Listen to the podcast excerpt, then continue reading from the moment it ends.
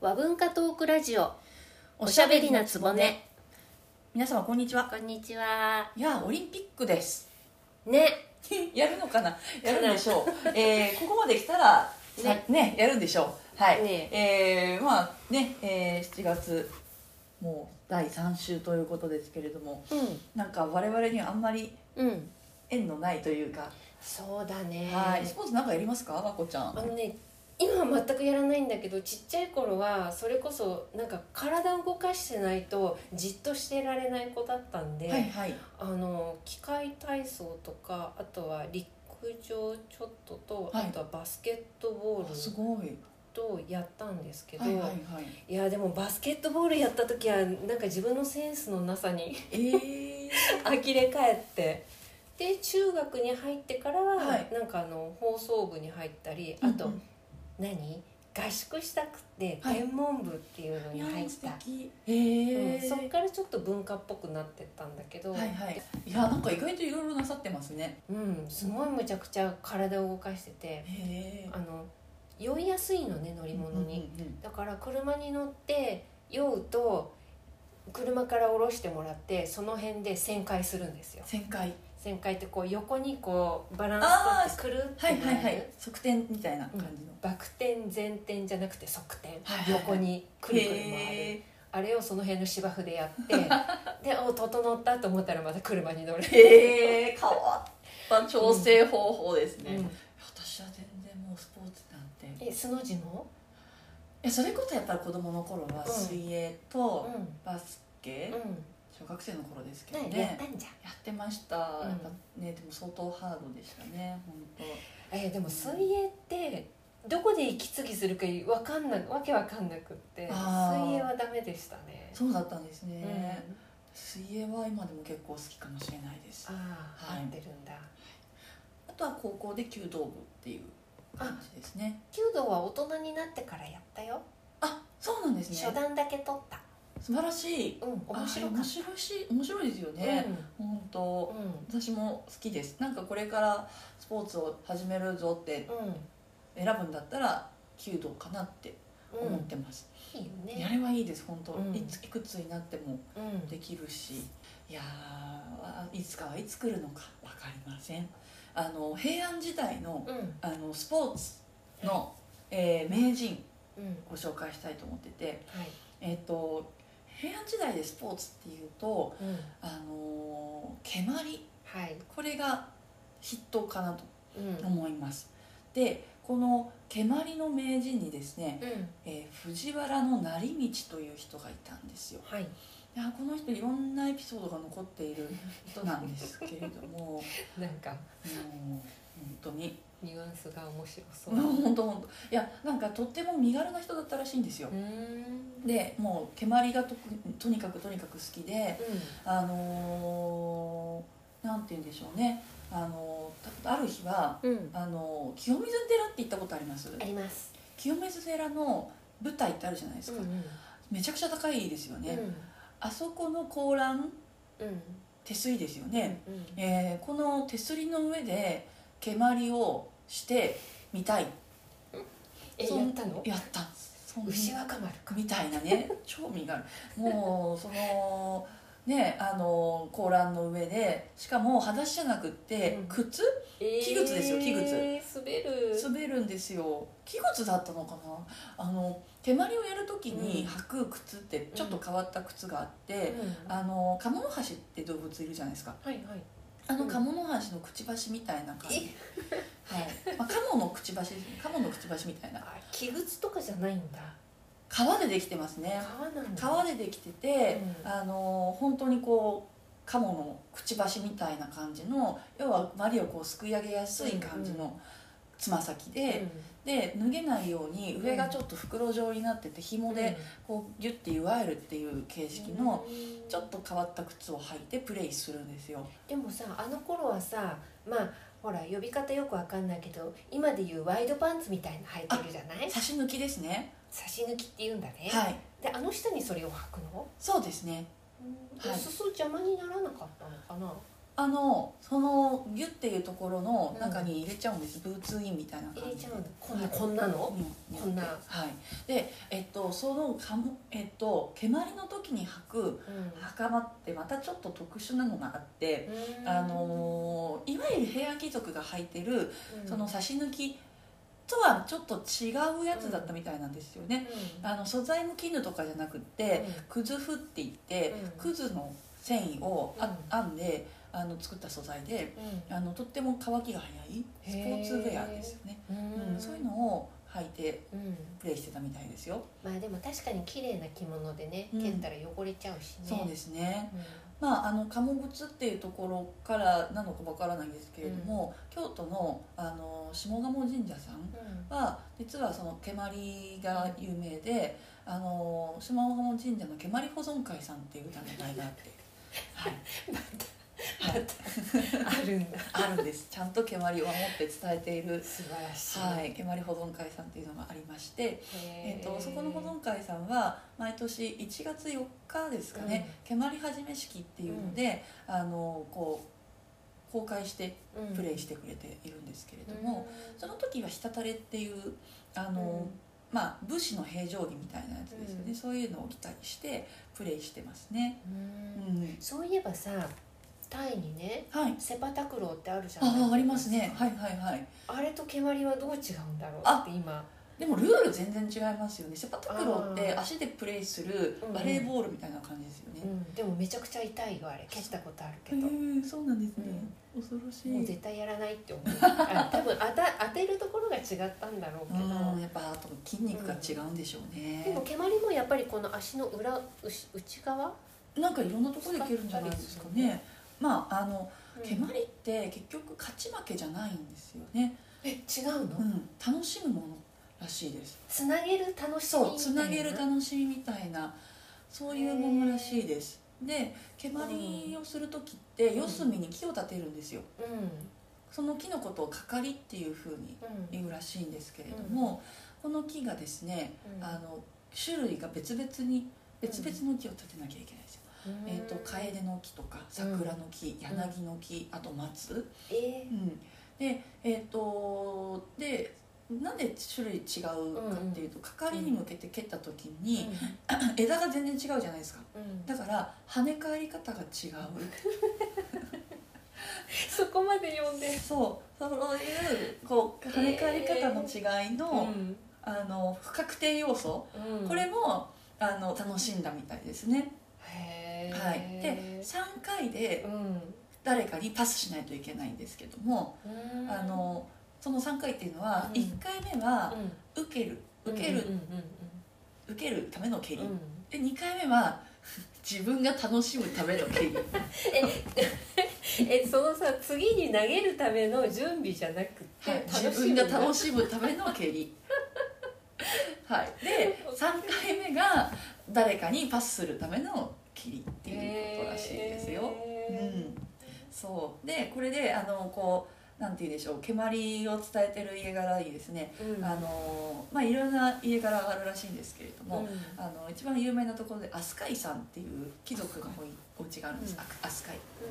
で、えっとその飛鳥井さんっていうお家が、まあ、蹴鞠をこうんうんうなんて言うんでしょうねあの免許改伝の資格を与えるおいお家なんですようんでそのこう飛鳥井さんのところの免許改伝もらうと、うんあの冠を止めるための紐うんうんをもらえるんですよ、うんかんあの免許改伝だと飛鳥井さんからう「んいや君はあのかあの蹴鞠上手になったから冠を止めるためのあの紐うんうん紫の組み掛けの紐っていうのを使ってもいいよっていう許可を与えるんですようんかっこいいじゃないですか紫の紐を、うんうんで通常当時の人はうんあの冠かぶる時に、うんあの紐で止めないんですねうん通常の時はあの、うんちょんまげをこう、うん土台にしてかんざしで止めて固定するんですけど、へーでも蹴鞠をプレイする時にはそれだとちょっと不安定なんですよ、うだからあのまあ普通はあの白い小より紐でプレイ中は冠を固定するんですけど、んうんうんでもやっぱり紫かっこいいじゃないですか、うんうんあの人は免許改伝だよあと紫かっこいいみたいえなそれさ普通に自分で作って使っちゃいけないのダメダメなんですダメなんですダメダなメのなんですよあの免許改伝もらいましたっていう証だからえなんちゃって免許改伝みたいそれ怒られるやなつ怒られちゃうかな、そうだからみんなが憧れて、う んあのえー蹴鞠やったり、うんあとは蹴鞠やらないのにお金払って、 うんあスカイさんから組みかけの日もらったり改善したっていうことにしてもらってそうそうそうもちろんやりはしたんでしょうけどね、そうだからそういう商売っていうんですかね、はい奥下さんの命をつなぐためのあうのん商売としてあっていう話も聞きます今でも飛鳥井さんのうんうん住居跡かな、うんうん、があったところには白峰神社っていう神社があって、あの京都にあるんですけれども、うんそこはあのやっぱりそのこう球技上達を祈る神社っていうことで、うんあのサッカーの日本代表とかが、へえあの試合前とかにうんお参りして、あの勝利を願ったりとか、そうなんだ、はい、あと地元の小学生のサッカーチームがへえマリっていうか、まあ、ボールを奉納したりとか、うんうんうんうん初めて聞いた京都行った時は行ってみてください。白白白峰峰神神社社はいうんだったと思います、うんうんはい名前間違えてたら嫌だな確かそう調べに入ってみた後で調べてみてね後で調べてみてください、うんはいそうそういう神社がありますへえそうなんですでまああの今回ご紹介したいうん成道さんも蹴鞠の名人なんですけれども、あのーとにかく蹴鞠が好きすぎ てそう、まあ、蹴鞠あのねあの清水寺ですもんそんなアクロバティックなことをやってみたりとかややったのかな、やったみたいですよやったのはい、あとはそのなんかこうけ蹴った蹴鞠がずっとこう天を漂っていたりとかそれはちょっと持ってると思うんですけど、でもそういいうなんかこう乗ったエピソードとかもできちゃうぐらいとにかく蹴鞠が上手で有名な人だったみたいですね、うん、うんははいで今日はですねあの本日のお話っていうことでいあの彼のエピソードを、えー、は和い子ちゃんに紹介してもらいたいなと思っていますあははいい、はいえーじゃあよろしくお願いいたしますはい本日のお話えーっと7月19日のお話昔蹴鞠の名人に藤原の成道という人がいました彼は蹴鞠場の木の下に立つこと7,000日そのうち1日も欠かさずに続けたのは2,000日その間病気の時は伏しながらも鞠を足に当て大雨の時は大極殿に行って鞠を蹴りました千日目の満願の日きちんと水黒いをして300回余り鞠をリフティングした後棚を2つ作りました一つの棚には鞠を置きもう一つの棚にはさまざまなお供え物をいろいろとそして神様に祈る時のぬさを取って鞠を拝みそこにいた皆で宴を開きましたその夜このことを記そうと灯台を近くに寄せ炭をする時棚に置いたまりが前に転がって落ちてきましたあれと不思議に思っているとそこには顔は人でも手足体は猿そんな見た目の34歳くらいの子供が3人マリを抱いています成道は驚き「何者だ!」と荒々しく問いましたすると「マリの妖精です」と答えます彼らは続けました昔からこれほどまん昔からこれほどまでに蹴鞠をお好みなさる人はいまだいらっしゃいません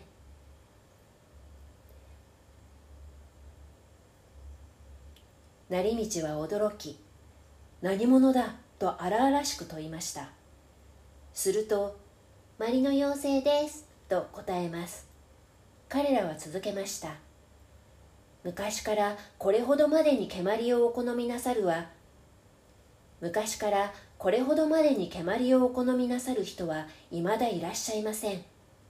千日の満願の後さまざまなものをいただいてお礼を申そうと思いまた蹴鞠のことをよくよく申すために参りました私たちの名前をお知らせしましょう。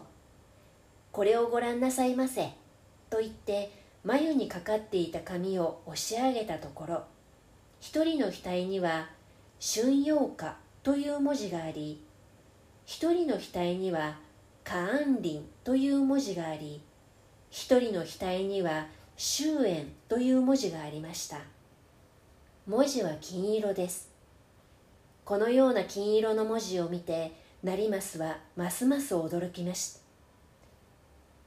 このような金色の文字を見て成道はますます驚きましたまりのせいに問いかけます蹴鞠は常に行われるものではないがその時お前たちに身を置くところはあるのか蹴鞠のせいは答えます蹴鞠の時にはこのようにまりについています蹴鞠のございませぬ時には柳の茂った林きれいなところの木に住んでいるのです蹴鞠が好まれる世は国が栄え立派な人が出世し福があり命が長く病なく来世までも幸せになるのです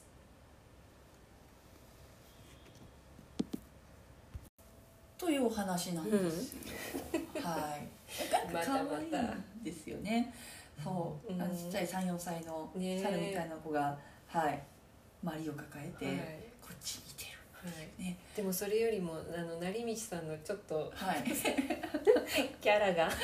そうなんですよキャラが7000日ってまあ10年ですよね、およそね10年ちょいはずっと蹴鞠をプレイし続けていてその間、うん毎日毎日やりやり続けたのが2000日だから、うまあどうなるのっていんねうねでもそんなに熱くなれるものをお持ち、ないあすごいことですよすねごいよね、うんうんだからなんでしょうね今生きてたらなんだろう本田圭佑みたいになってたのかしらっかて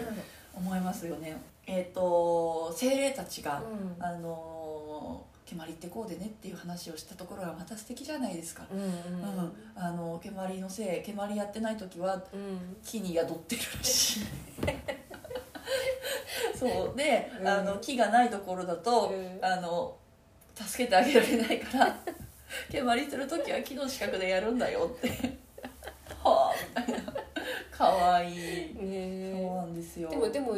あのビジュアル見たら一瞬えって思うかもしれないけどねねうんちょっと怖いですもんね、額に文字が書いてある筋肉マンかみたいなねうんあ肉肉えちなみに自分だったらどんな文字書い書い私だったらえダメよこれはね考えちゃいけないのそうだよねポッと簡単なものだよー、ねポットですよねポット今出てきたの春っていう感じですけどはるか春な左右対称がいいじゃないですかああ、うんそういうことかそうそうそうそう,、うんうんうんだからなんか立春大吉みたいな感 じでこそうう左右対称 の字そうじゃないとねあの額の真ん中にドンってうん、肉はさだって左右対称でそうだよねそうそうそうバランスがいいわけですけどね、ううんんうんすごい脱線をしちゃいましたけど 春春へえまあでも彼らが言ってたけどその、蹴鞠が流行る世の中っていうのは平和でうんうん立派な人物が出てきて出世して、国が栄えるってこれって結うん局スポーツの本質だろうなって思ったりするんですよ、スポーツができるっていうことってうんうんうん割と幸せですよね、そうだうね、ん、だって、あの食べるためにうん絶対必要じゃないですもんスポーツうっんて、だから本当に自分たちの遊戯のためうんにあのこうスポーツに集中することができるっていうのは世の中が平和である証拠、うんだからまあオリンピック一応できる形になりましたけれども、う去年とかはできなかったわけで、んねえねえだからやっぱりスポーツっていうのは平和の象徴なんだなってなんか今と昔がつながるななんてそうね思ったりしました、だって平和じゃないと7000日もできないって、できないできないできないうんよくやったな仕事はどうしたって思いますけどねうん、それ思ったけど はい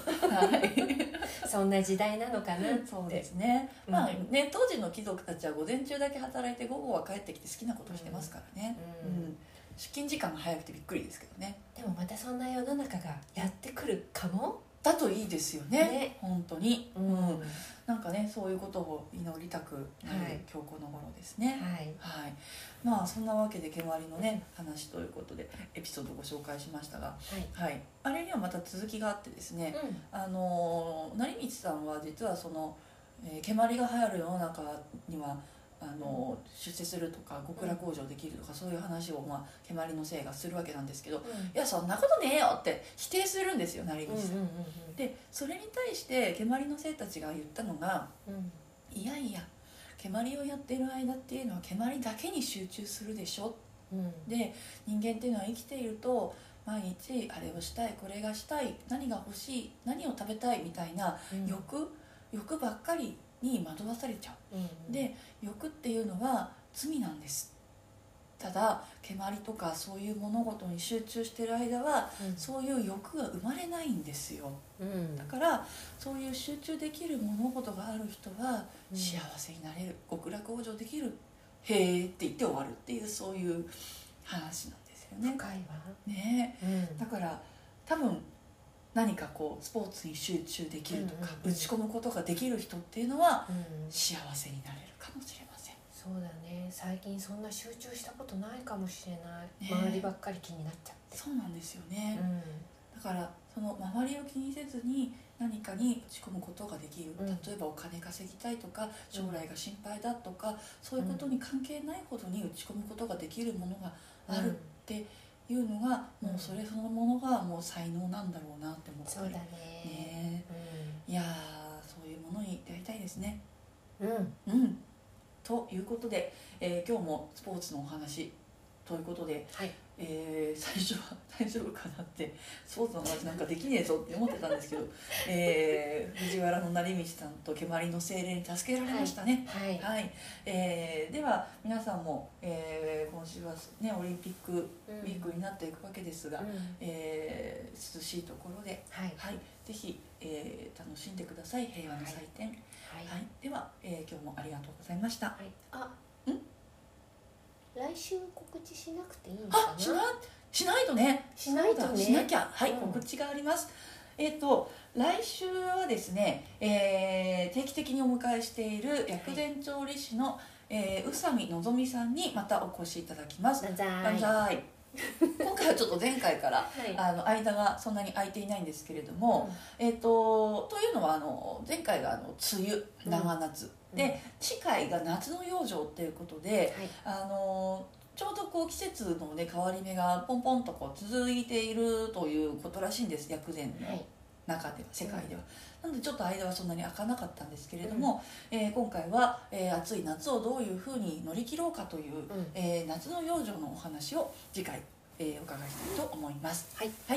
それでは、えーお楽しみにお過ごしてください。はいはい、では今日もありがとうございました。はいごきげんようまた次回。